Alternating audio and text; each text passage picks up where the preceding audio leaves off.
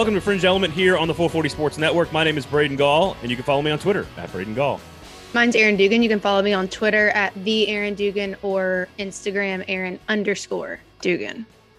This podcast is coming out on July 1st, which means that there are like seven or eight states, mostly in the SEC, that have officially now allowed students to make money off of their name, image, and likeness. So, of course, we are going to spend some time talking a lot about that on the show today. Steven Godfrey, uh, we had a very long conversation with him on another podcast on the network, uh, Lamestream Sports with Steve Cavendish. That will be out on Friday. And you can hear all 55 minutes of that insanely long conversation. But we're going to play you a, a little cut of that today on the show, give you the best information from from his conversation about the SEC coming up a little bit later on. We might glance at some recruiting stuff because the dead period is now here. Um, you had some questions about recruiting during the pandemic. Mm-hmm. Uh, there's obviously already some interesting um, developments in the team rankings in the SEC. So we'll kind of dabble with recruiting. Um, we did have a bunch of SEC quarterbacks watching baseball games this week as well. We and did. we are re- and we are recording this on Wednesday prior to your alma mater playing in the championship final on Wednesday evening. So we are going to check the pulse of one Aaron Dugan here in just a few minutes. Uh, of course, we got to start with all of this name, image, and likeness stuff. But before we do, Fringe Element is brought to you by. This is, I'm so off my game because of all the nerves. Um, Jaspers, the hundred acre woods of the 21st century. Jaspers, the Xanax for your baseball team. I mean, please slip a Xanax into that Jaspers dog tonight. oh man, go to Jaspers. Of course, we we were there this week. Uh, myself and and and the aforementioned Steve Cavendish uh, had, had like a planning business meeting there. Had some really yummy firecracker wings and my Creole roll. I'm I'm starting to go to that Creole roll pretty regularly. Great sandwiches. Great happy hours, of course, four to six, and the weekly rundown six to close. You got a different special uh, almost every single night of the week. So lots of great reasons to go to Jasper's. So go check that out. Aaron, name, image, and likeness chaos has begun on Thursday, July 1st. When this show comes out, uh, what uh, what do we expect here? What do we expect from all this craziness? It's interesting that I was I was digging through, and of course we kind of are living and breathing this all the time right now. But I started to dig a little bit deeper, and I think it's interesting. You see all of this stuff coming out about what direction we're going in, what the schools are doing to help facilitate, you know, athletes like getting these deals, making these deals, and it's so interesting to see all this language about what the future holds, and then looking at the NCAA's website, and it almost just looks like they still hashtag don't get it because it's behind and it's talking about like them working with the the supreme court to like solidify all this litigation and move us more uh, towards a fair structure. And i'm reading it and i'm like you guys really wanted this to work. You wouldn't be the last one in. You're talking about trying to make all these things work and you're absolutely the last one to the game. So i just thought it was interesting to see all that language on their website about making it fair how to make it even when it, you could have done that if you were the trailblazer for it. Uh, are, are, you surprised by any of that? No. Yeah, I'm not. Yeah. Mark, uh, Mark, Mark Emmert, um, the president of the NCAA, of course, now this week bitching and moaning about how, oh my God, we got to get some name, image, and likeness regulations in place. What are we going to do? and we're all like, if only you had been in a position of power for the last 10 years to have done something about this, Mark. If only. Like, like tough. You hate to see it this is on you, bud. I hate to break it to you. Um, now, I do think there is some fascinating dynamics at play here, and I don't know about what you know. What I what I am fascinated to see, and even as you're listening to this, we, we might already have some announcements. We saw a Wisconsin quarterback announce a trademark. Um, you know, I, I think there are some some schools, and Steven Godfrey will talk a little bit about this later on. Some schools are absolutely, and this probably goes to whoever has the most money some schools are absolutely prepared for this. They have entire departments staffed, sort of like shadow departments ready to go with personnel. They have contracts with consulting firms. They have all this stuff organized and set up and ready to go so that as soon as somebody flips the switch, which in theory is Thursday, um, that they can go out and do it. I still think if I'm in charge of a program, I want all of that ready to go, but I'm not sure I want to be the first one out of the gate. No, I don't know why you would be. I mean, you learn there's so much to be learned from just watching, but some of these big schools that have the means to do it are going to be willing to take that risk to be the first one out of the gate, be willing to maybe mess up just for the opportunity to be the very first one to get it right. Um, but I'm with you. I'm hanging back just a little bit if I'm if I'm one of these larger schools that has the funds to do it, just to see if anyone makes any grave mistakes along the way, so I don't have to repeat those. Well, and we had a compliance director on that was at Vanderbilt, now is at at UCLA, a good friend mm-hmm. of yours and I think all the compliance people are like, they're just like, we have no clue what to do. Because again, I, th- I do think that there will be some form of temporary guidelines created, and, and I think even the the current state of things where Mississippi, Kentucky, Louisiana, Georgia, Florida, you know, Tennessee is one of them where you know kids can actually go get compensated now. And if you are organized and have everything lined up and have spent all the money to put all this in place, you you you will benefit as a college football program from sort of having all of that set up and organized. Um, but I, I just all of this is sort of temporary. How long is it going to be temporary though? Is it temporary into the season? Is it temporary for a week? Does the NCAA and does Congress have something in place in like six months? Like I just don't, there's so many unknowns through all of this. And I it, it raises an interesting question of you know being the the first one to it or or not to be and and how that ref- affects everything, including recruiting. I do think that those who are on the the cutting edge and the most organized, um, that's not only impressive and and uh, catches the attention of potential recruits and players, but also for parents who are trying to make sure that their kid ends up in the right place, that they're playing sports at a place that's going to be, you know, not only lucrative to them, but maybe the, potentially the whole family. Um, it's it will not only be impress, impressive on the recruiting trail for student athletes, but I can't imagine a parent not really really weighing heavily into is this school organized do they have the proper measures put in place so that my kid does have the opportunity to get the best brand deals and um, you know it, it will it will make a huge impact i think sooner rather than later whether or not this thing is totally organized yeah i, I do think it will make a difference and I, I, let's kind of go through the schools here in the SEC real quickly and kind of okay. like like the big ones will be prepared and ready to go and probably handle it pretty well, but the huge budgets because they already are big brands that attract great talent. Alabama, Georgia, LSU, you know, we A and M probably with Jimbo Fisher. Like we know who's going to be sort of organized on all of this, and I and I think it benefits them just the way anything in in college football benefits them.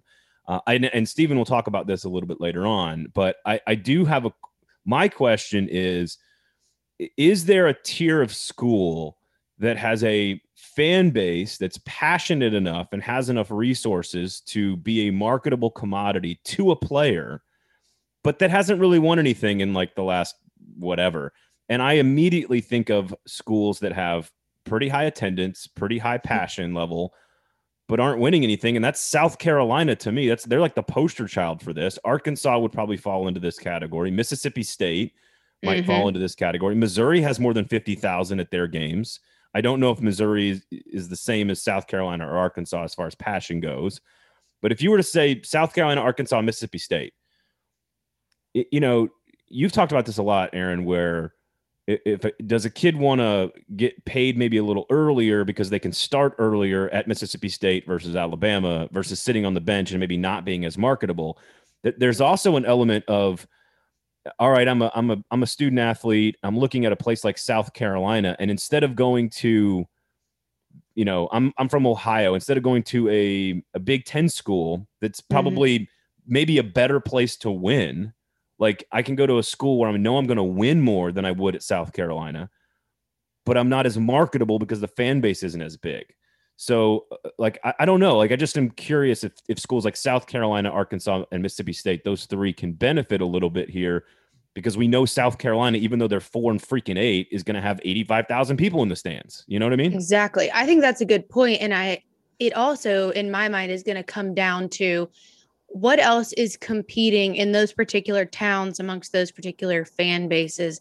Like where eh, how large a piece of the town or community is the football program? And when you're talking about columbia south carolina it's huge. When you're talking about texas a&m it's all of it. That is like it's it's everything as opposed to you know i mean somewhere like Vander- vanderbilt's an outlier in a lot of ways but i mean tennessee i think you know will benefit even though tennessee yeah. has history of winning but knox the university of tennessee is not only a big part of knoxville it is what a lot of Knoxville is. It's it's a huge yeah. portion. So I do think those schools where that is the main entity, the main interest, a lot of the income for the city or town are going to see. Um, I think it'll be great for those places.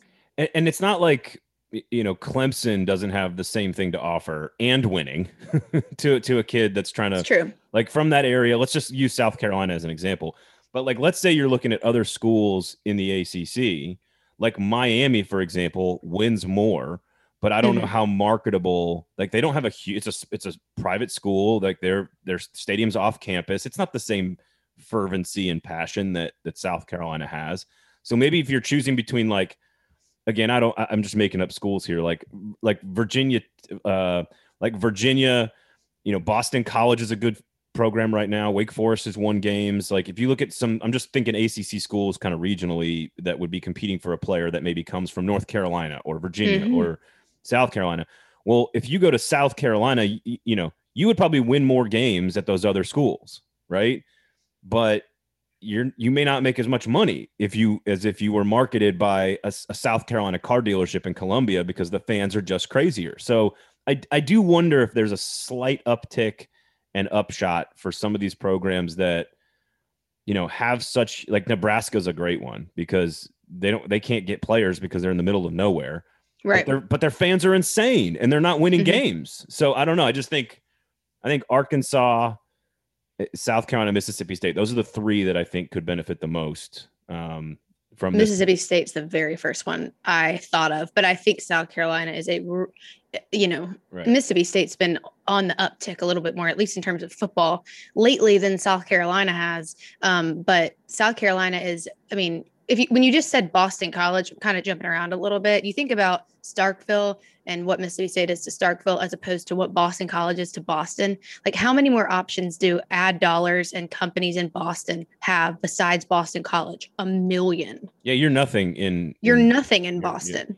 like, like so, Wake Forest is in the best stretch of football that it's ever had in the history of its program. But like, do they have a big enough fan base to be a, to like market you? as a player compared to South Carolina. Like if again, you if you went to Wake Forest, you would have won. You'd have been you've been to a bowl game every year for the last five or six years, and if you go to South Carolina, you you made like no bowl games. so. You think that that means that, and this is just a pure speculation on my behalf, but I think we're going to see a lot of dollars poured into just the top two or three players at schools like Wake and Vanderbilt may be better off because it's an SEC school. But I think we'll see large chunks of ad dollars poured behind those players in terms of sponsorships, just a few at the very top, as opposed yeah, to yeah. the entire starting lineup at Mississippi State.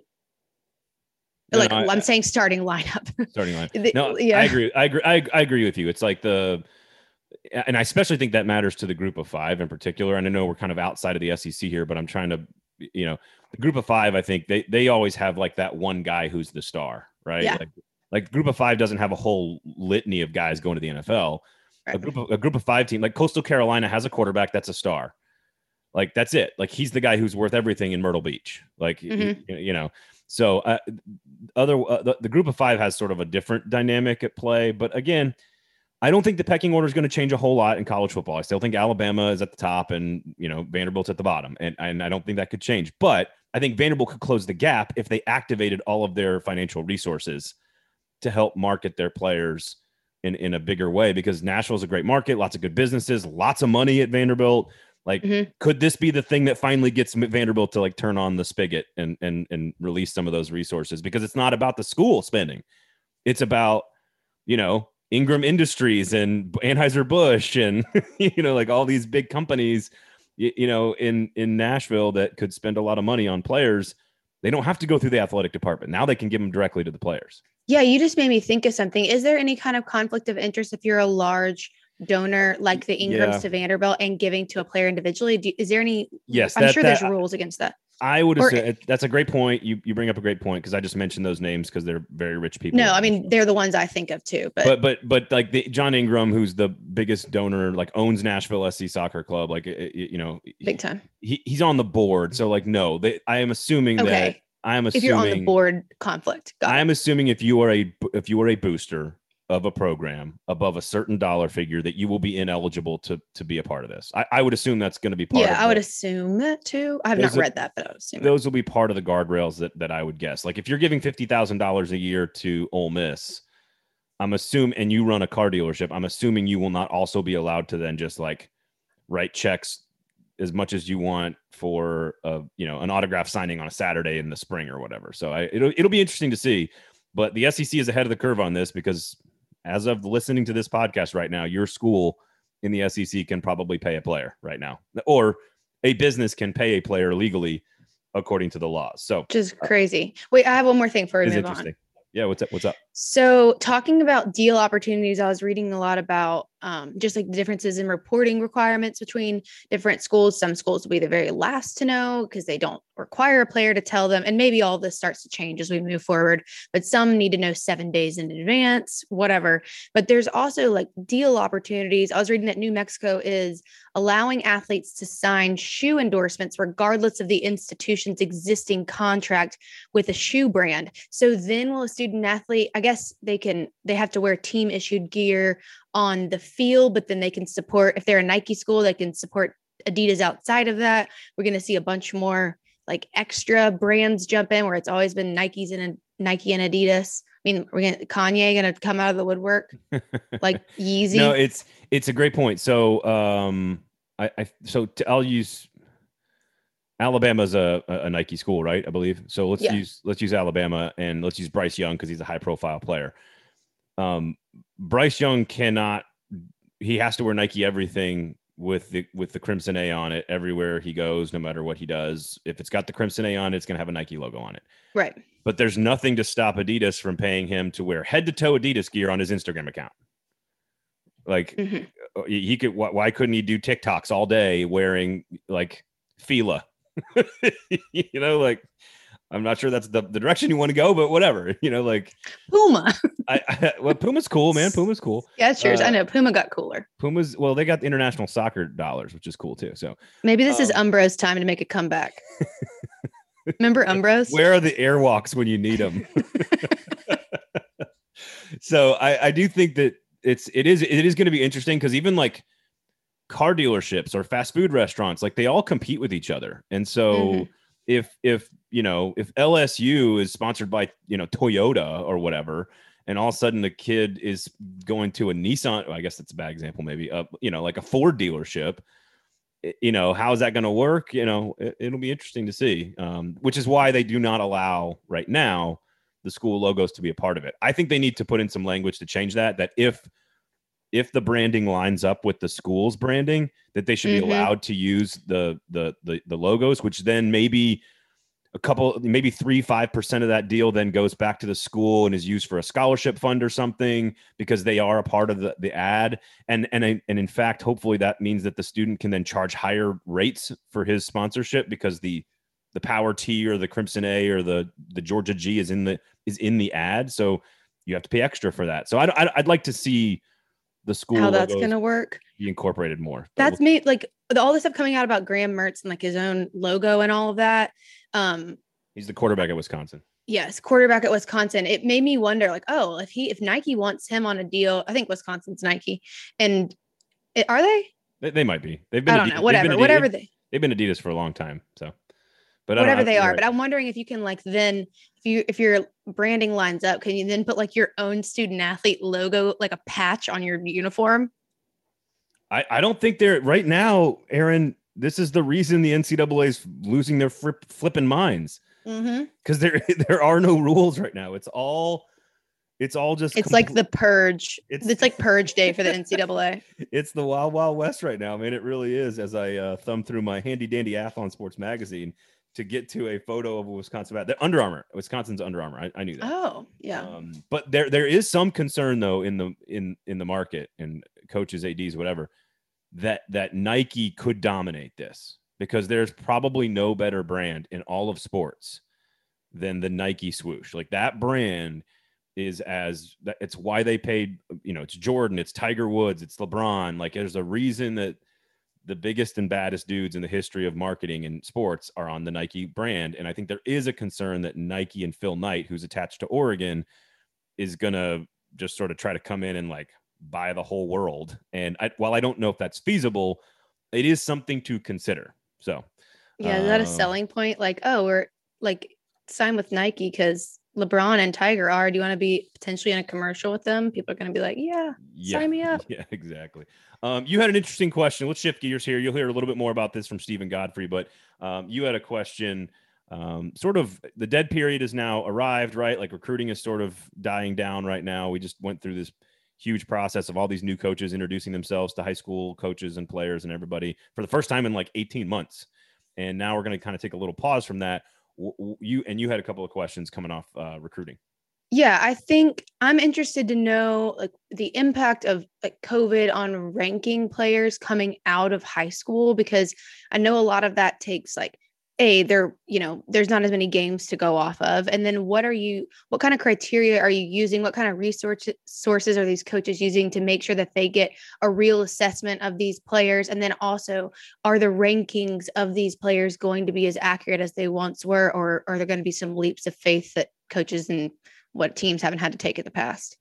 I think it's a great question and i think you could even expand it out further and sort of play every angle of it. And what i mean by that is so there's the recruiting services that are doing the evaluations and ranking.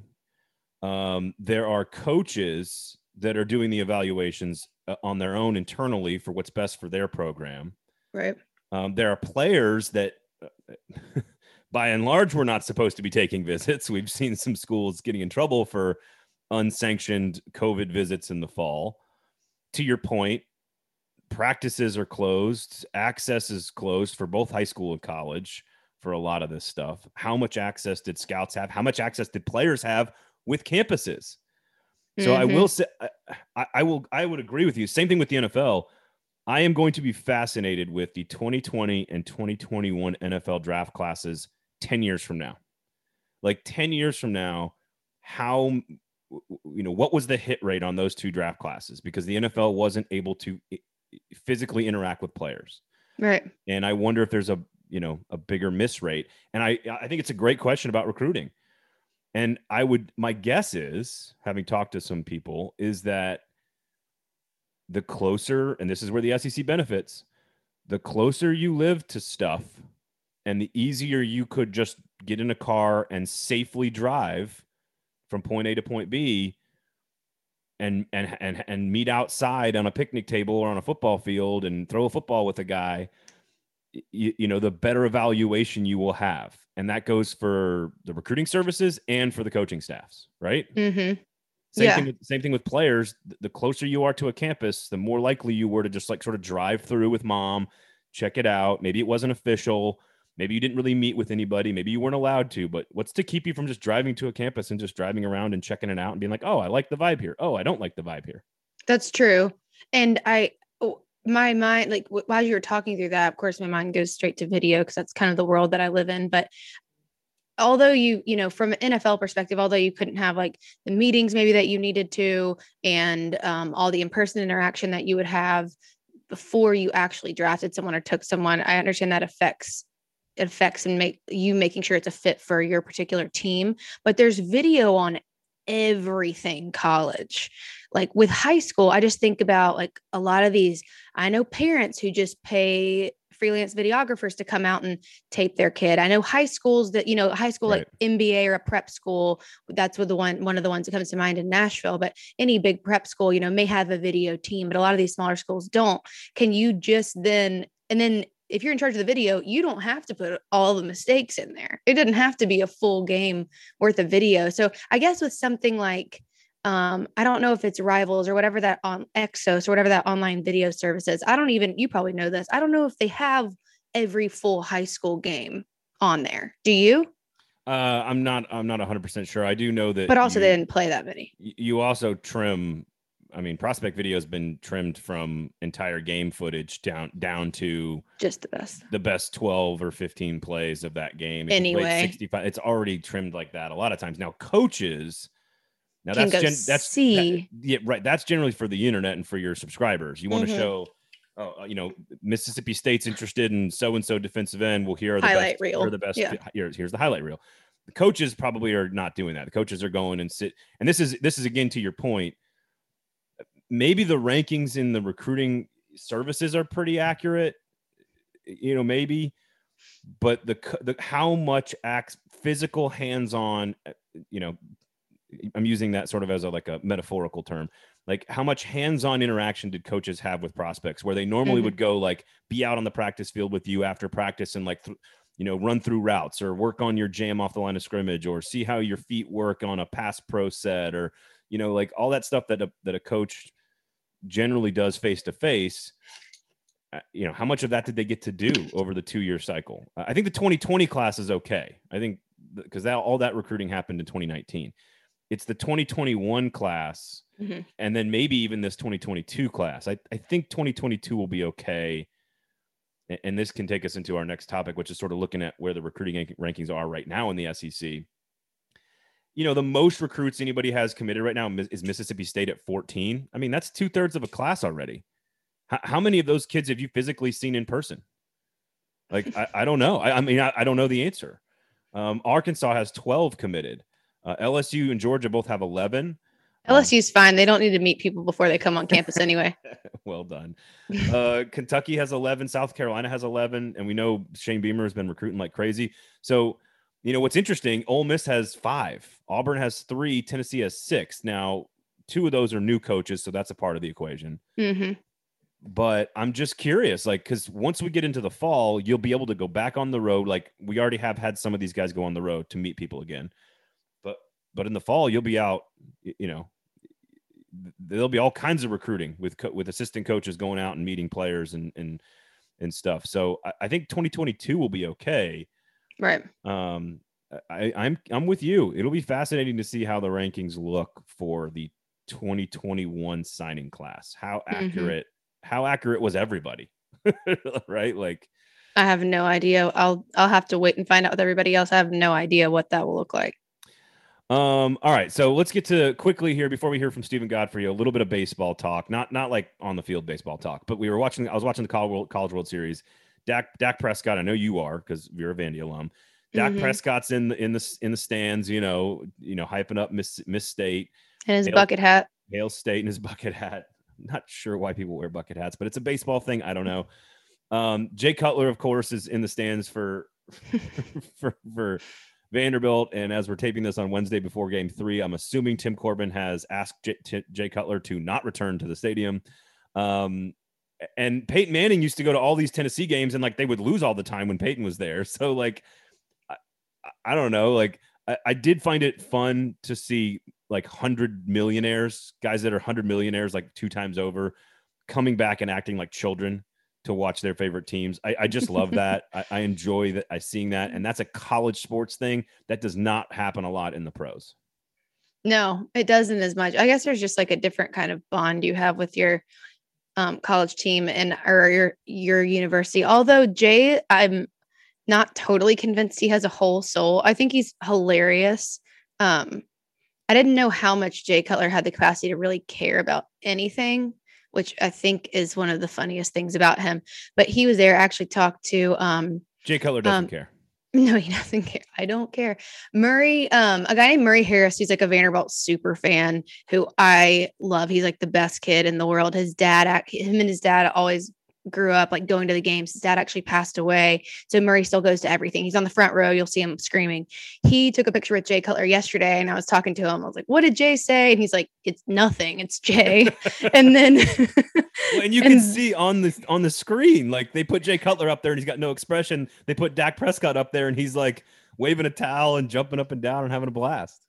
I know it's to- totally different, but I. I was like, he didn't say anything. He's like, no, but he was standing with Al Leiter in the corner of the restaurant um, one of the restaurants like overlooks the stadium, and he said that they were cutting up, and the whole group was like dying laughing. So he's like he was being funny, he just didn't speak to me. Um, so yeah, Jay This was is- there. This is why we had Reagan Ag on the show a couple of we- weeks ago, is because Jay Cutler is this one thing outwardly to the world, which is this Mhm. like sort of like you know goober of a quarterback who doesn't look like he cares all that much about much of anything. But if you actually like got to be around him, and we saw that on the the reality TV show Very Cavallari, which is where Reagan w- was on. it- you know, you're seeing this guy that's like genuinely pretty funny. Um, also, you know, his comedy comes from a place of I don't care, of course. I yeah. but like, I don't, I don't know. If I'm Tim Corbin, though, I'm definitely asking him not to come back because Vanderbilt got Tough. got their. Well, then a few people can't come back. You think Corbin just called Clark Lea and Jerry Stackhouse and told them not to come back either? I did see Stack in there. Stack was Um, there, and then two don't- more. I don't know. I Kyle keep- Smith. I would keep as many uh, Vandy fans in the building as possible because uh, it's about 23,000 Mississippi State fans and about 1,500 Vandy fans. So, Dude, they're insane. You know they all drove Yeah. too. so sp- speaking of, uh, I, I actually like the fact that we don't know the outcome of the College World Series. So you're going to listen to this and you Oh, will know one of us. you will listen to this, and when you're listening to this, you will know the outcome of the College World Series. You will know. End of end of my life. So here's my question. Uh, number one, how you feeling? Wednesday afternoon before Game Three of the National Championship Series. How you feeling? um I think I'm in like a numb phase where I'm not feeling anything because this wave of overwhelm is gonna come like two minutes before first pitch and I'm just gonna start convulsing. So right now, nothing. I don't feel anything. Are you in a glass case of emotion right now? I don't need to be I need to be in a padded room of emotion. Uh, um How Yes. how um how are we how how are you how will you be consuming the game? Um, probably by myself. Yeah. Yes. There have been I've been invited to watch every single game, like with friends, whether it's Mississippi State or just other Vanderbilt friends or whatever. At all through the College World Series, I've no no called, no showed to all of those. I haven't gone and watched it. Text somebody back for No, Christ's I mean they're already going with other people. It's not like I'm standing up one person by themselves, but I can't watch it with. I don't want to be rude and be like, no, I don't want to watch it with you. I don't want to want to watch it by myself. I- but I actually did resort to that yesterday because my friend Chelsea called me and I was like, I'm not coming. Like, stop asking me. I'm not coming. I need to watch this by myself in my Nike, my gold Nike dunks. you you you have a lot apartment. You apparently you have a lot more Jay Cutler to your game than you than you thought. You're just ghosting people. Um, I have no. I don't think it's if I got it if I texted somebody to watch the game with them and they text me back, I need to be alone to watch this. I would not be offended at all. I would I totally. under- I did would say totally that this last time, but I'm you not know. your. You're not. That's not a good friend. If somebody says I need to be alone to watch this, but it's like a big. It's not like I'm showing up like my best friend. It's like a big group of like, hey, we're all going to watch the game. I can't watch games. I can't watch important games in large group settings. Well, that's like what I'm saying. It's like it's not like they're alone and crying because I'm not there. All and also, they don't just they don't get it. I can't do it. Let's do some quick role playing here before we get to Steven Godfrey. Okay. Again, this podcast is coming out after the championship game. Let's pretend. Mm. Vander Kumar Rocker was amazing. He just Aaron, I can't believe how well he pitched. He threw nine shutout innings. Vanderbilt won three nothing. It's the third national championship in seven tournaments. They are the definitive program, the premier program in American based college baseball right now. How are you feeling? Like very, very, very happy and excited for the team, but also ready for a million obnoxious phone calls and texts telling me how much Vanderbilt doesn't deserve it from from from Raleigh, from North everyone. From all of a sudden, there's all these bandwagon NC State fans. It's like you don't even watch baseball. Why are you harassing me? I mean, you did you did catch a small break, but it, Well, know, yeah, Vanderbilt, yeah. Vanderbilt's still worthy champion. There's no. and I will about that. also say, well, and we've had we've had a lot of mistakes throughout this whole thing, and it's we've played in an uncharacteristic way through many of the games. And Tim Corbin would be the very first person to say that. But um, I would, I will also say, I would never wish upon any team or student athlete what happened to NC State. Oh, That's oh, no, yeah, I agree. heartbreaking to me. Uh, also follow follow uh, the rules and instructions, and it won't happen.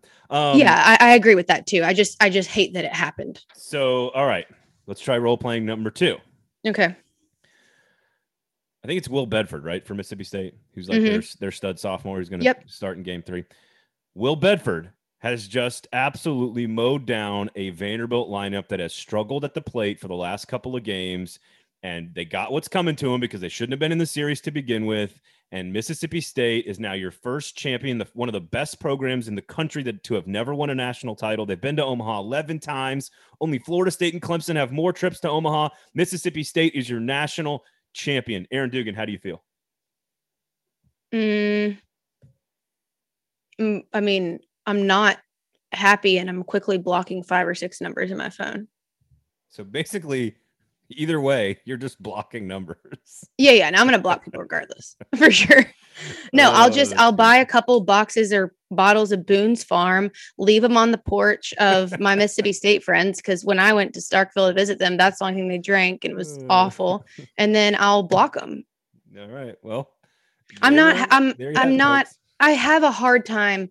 Mississippi State's tough in baseball because there's I mean, I remember when I was packed for Omaha in 2018 because we had to leave the next day if we won super regionals and they walked off and left us in Nashville and went and it's just really hard for me to be happy for them. It's really hard for me to be happy for them. I'd be happier for NC State. And that was role playing with Aaron Dugan on Fringe Element. And how positive such a positive activity. All right. When we come back, you will hear a snippet of our conversation with Steven Godfrey, of course, of like a million different, you know, formerly of SB Nation, formerly of Banner Society. I don't know what he's doing anymore, but he's basically the definitive reporter on college football.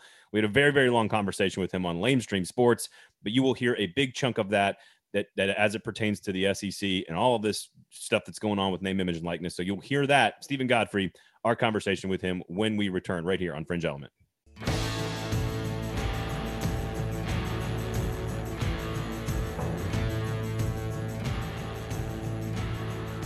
Fringe Element is brought to you by. Is it your turn?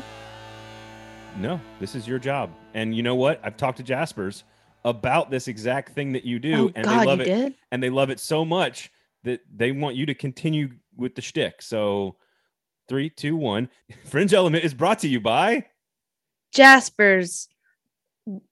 It's a kick in the mouth. the, it, it, it is if you get the, some of the spicy food. It's delicious. That's the ta- that's the Tang tagline. Remember Tang? Is it really a, tang, tang? It's a kick in your mouth. Is that? It's really? like that orange drink that you dissolve. It's kind of you know, like I know what Tang is. Oh, okay. I, I, can't believe that you. I can't believe that you know it. You're too young to know what Tang is. That I think it like, came on. I think it was like commercials during Nickelodeon stuff. Yeah, but I thought it was like back in the 70s. Like, hey, we're going to the we're we're racing. How would you know it? We're racing Russia because it was still a thing when I was a child in the 80s. So it was like we're racing Russia to the moon, and like Tang was a thing. I don't know. I just remember there being a monkey on the commercial. There's no Tang or monkeys at Jasper's. I can guarantee you that. No. Um, I look, Jasper's great food, great place to watch the game. Still tons of sports out there to watch. Football's going to be here in no time. Uh, Jasper's is a fantastic place to do all those things: free parking, air conditioning, chairs that work, all the all the the necessary things for for a sports bar to be wonderful. And easy to just pick up food, like if you're like me right now and have to be alone. you know, if you can't like be in public watching something, just pick it up, take it home. That's what I've been doing. I think that's a wonderful idea. I took I picked mm-hmm. up some food, took it to my wife at her office for for lunch the other day. That was nice. Yeah, I, I'm occasionally nice. Jaspers, making mean people occasionally nice. Go to That's Jaspers. actually pretty good. Jaspers, the anxiety medication you need when your team loses championship games. And hey, let's not manifest nice. things. Easy. Easy well, no, no, does they, it. They lost game two. We can report. Oh, okay, okay. Championship games. Got it. Yeah, because you could have yeah, won the championship that. on Tuesday and you didn't. Jaspers slipping in downers for those of us right, we gotta.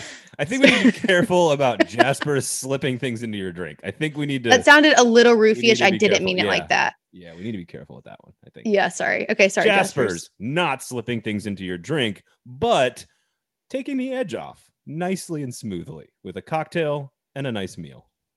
I'm not gonna say anything else because I almost just. Good? Yeah, I'm, I mean, I was I accidentally crossed the line, so I'm gonna be done there there are no lines, and that's why we love Jaspers. They mm-hmm. they, they, don't have any lines. I mean, they have a lot except in their parking lot. so stupid. I hate that was right great. Now. That was kind of a dad joke, and I love it because I'm a dad. Go to Jaspers. It's a great place to watch the game. It's the next evolution of the sports bar. Go to Jasper's.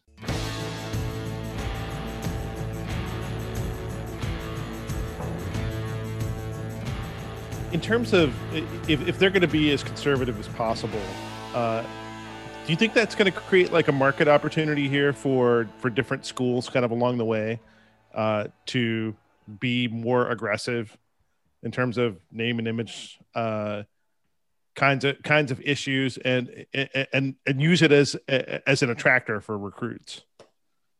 Yes, there, I, I can give you a couple forecasts based on just based solely on my opinion, having done the job for a little while. If they screw this up, the NCAA specifically, and they try and over enforce at the, at the outset, and they try and pull back uh, in terms of the volume, both in dollars or both in the frequency of wh- however they want to create the language on restriction on, on these NIL deals. If they do that, they run for, for the first time. I've never said this before for the first time, I think they run the risk of the Power Five just saying, "Nah, we're done. We don't actually need you. We don't actually operate with like like this is this has been a little bit of a gentleman's agreement for the last couple years, and now you don't control our postseason. You don't even control our scheduling. Essentially, all they really do is enforcement. And there's always been a bully pulpit that was given to the presidents to sort of say, hey, we want all these sports under the NCAA. I think that's going to change because the presidents understand the financial value of football.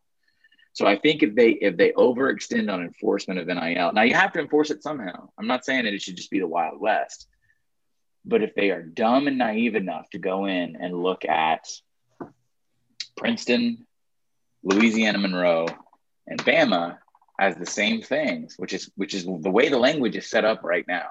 Okay, when you talk about enforcement, there are a couple differences that I just named, but not many you know, Princeton's in the FCS, but I mean, I could have said James Madison or something like that in terms of number of scholarships. Yeah, there's some minor differences.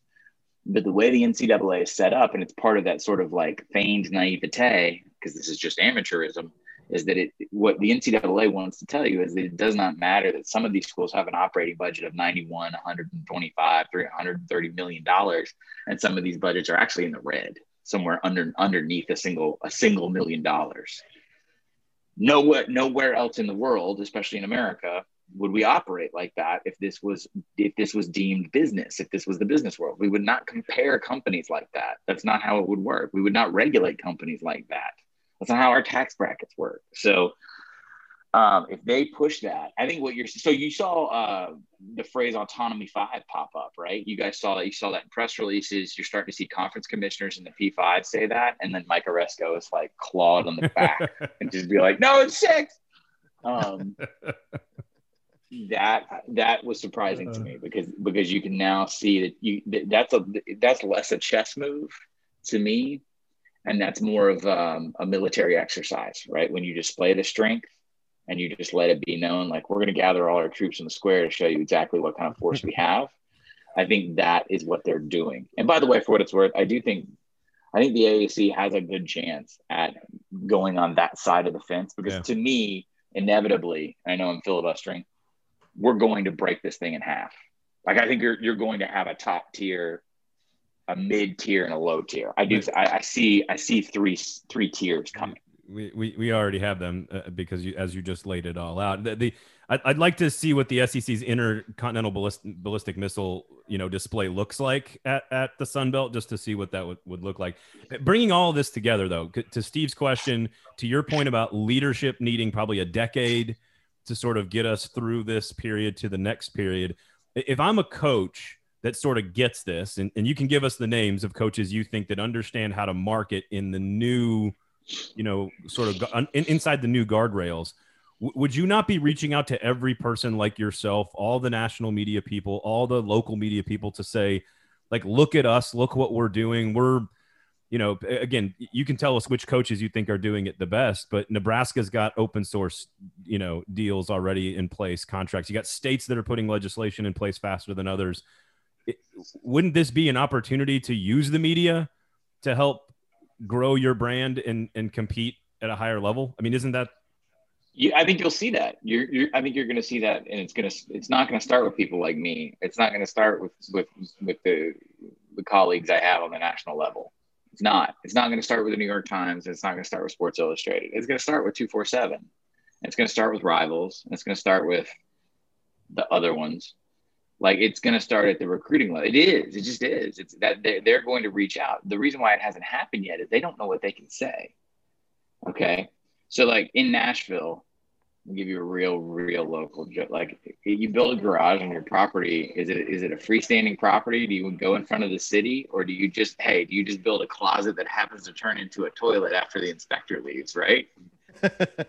that hey, that metaphor is exactly what's going on right now at the moneyed institutions. Okay, so not Middle Tennessee State, but in Knoxville, absolutely, they already ha- they have this thing ready the problem is they don't know what they can say. They don't even know what they can technically offer. So what they've done is they've all quietly commissioned their own studies internally and worked with third-party companies. It's probably been a very good time to be some DS marketing branding firm, especially if you're in places like Atlanta, Orlando, or Dallas, where you're around a lot of college football programs. I bet there's some people making some sweet ass money right now doing some consulting because these departments are already set up. I know for a fact they're set up at three different SEC schools. They're ready to go.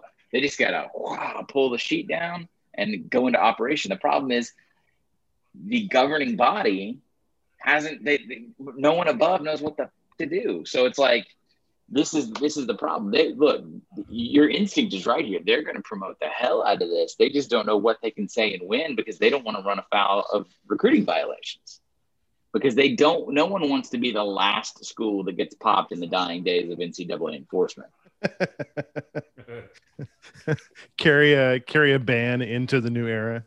I mean, like, yeah, think about like so, so Tennessee. Who wants to be the last? Who wants to be the last soldier shot on the battlefield before it ends? You know, like, yeah. I mean, and, and that's the other thing too is they're going to have to. These are big, broad solutions. This kind of reminds me a little bit of like the argument of defund the police you haven't really thought this like your intentions might be noble and certainly your motivations are understandable but you haven't thought this through i haven't heard an argument yet that is salient enough to carry through all the major hypotheticals and the problem with the power five slash six saying okay we we're divorcing we're leaving you know i declare the no longer we are no longer under jurisdiction what are you going to do because you have to have some kind of enforcement even i'll say that and i've been the probably the most outspoken critic of NCAA enforcement since I've been doing this job. But you have to have something. You have to have some sort of regulatory body. This is not libertarian to its bone because it would be a disaster.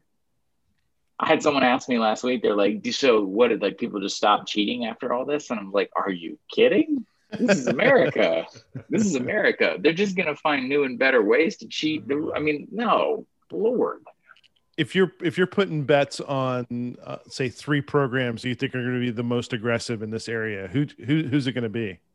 I think the easiest way to look at it is to just take those budgets, the like the USA Today ta- table, and just work from the top down. So it's exact, it's all the usual suspects. So Alabama will be ready, LSU will be ready, uh, certainly the Texas programs, and on you go. I think Notre Dame is this could be a, a, a very this could be advantageous for the Irish. My party line this entire time has been like, it's not going, like, no one's going to benefit or suffer from this who would not, like, it's not going to change any pecking orders. That's what I've tried to say about NIL, at least to the fans who are like, well, this is all crap. The kids aren't going to play for passion anymore. I was like, mm, I never did. You're full of shit and old.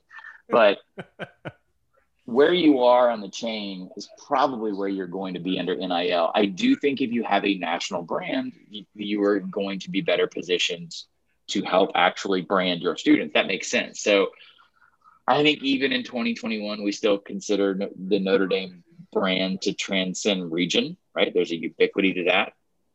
I think you could say the same thing about a lot of other schools with state names in them, like Alabama. I think there's a certain national identity that you have coming from Alabama, but just by virtue of the fact that they put so many guys in the NFL that people, you know, wherever you go in the country, people know what Alabama football is. So um, and then as you go on further down the line, yeah, it's going to be you're going to have a success rate that I think is probably commensurate with like what kind of program you are and how much money you have.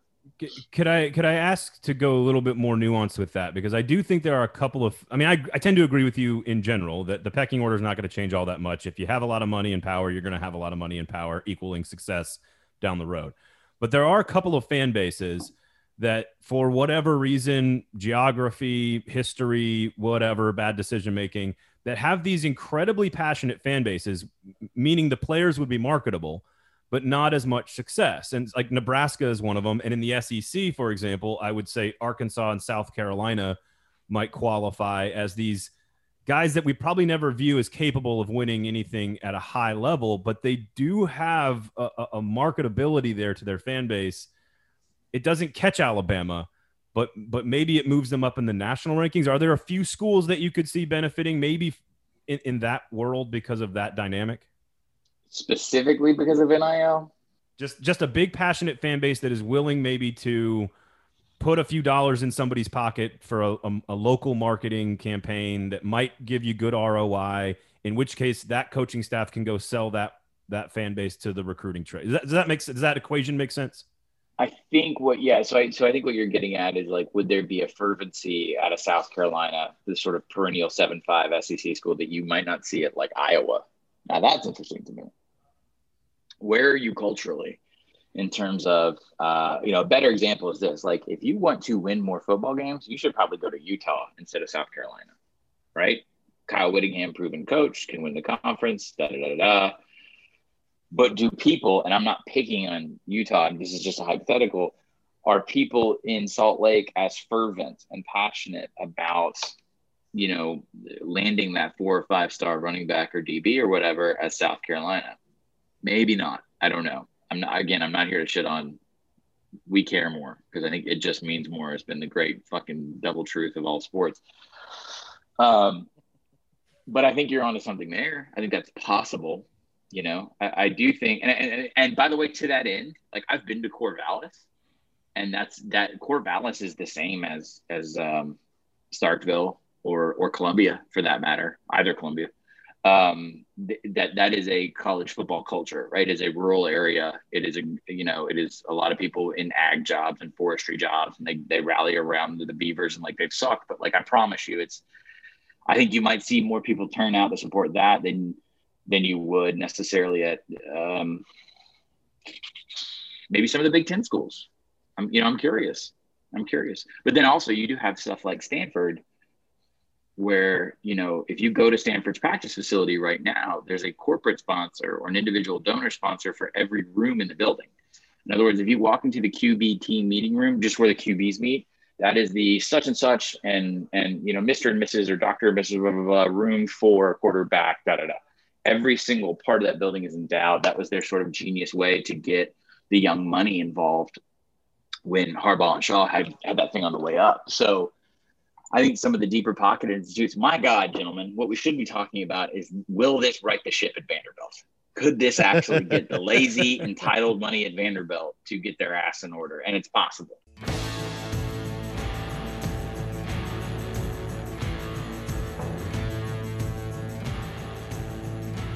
That was Steven Godfrey, who always uses a ton of large words and um, is basically like the modern day philosopher. He's sort of like partners with Spencer Hall.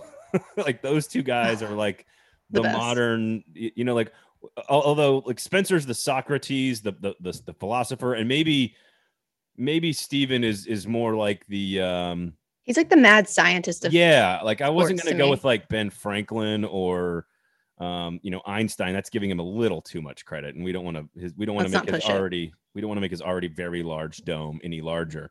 Mm-hmm. Um, mm-hmm. But uh, no, great friend of the show and one of the smartest dudes. I always learn something. He is as well sourced a national reporter in college sports as there ever has been.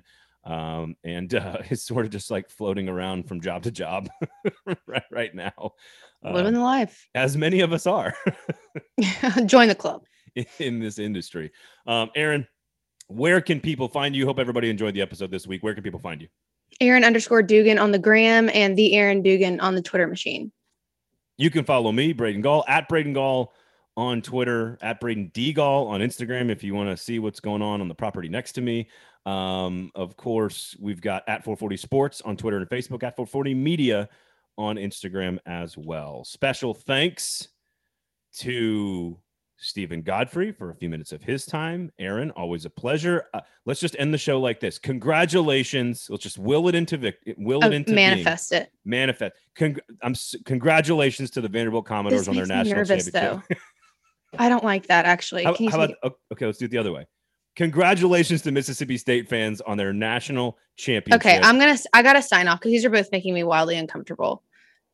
but now we but now we jinxed it the other way though. Okay, so then what happens now? I don't know. People listening to this already know. happened. Okay, well let's For just hope the lucky dunks work tonight. For Aaron Dugan, my name is Braden Gall. Thank you for listening. Please share the show. Tell somebody about it. Rate, review, and subscribe. This has been Fringe Element here on the 440 Sports Network. Pray for me.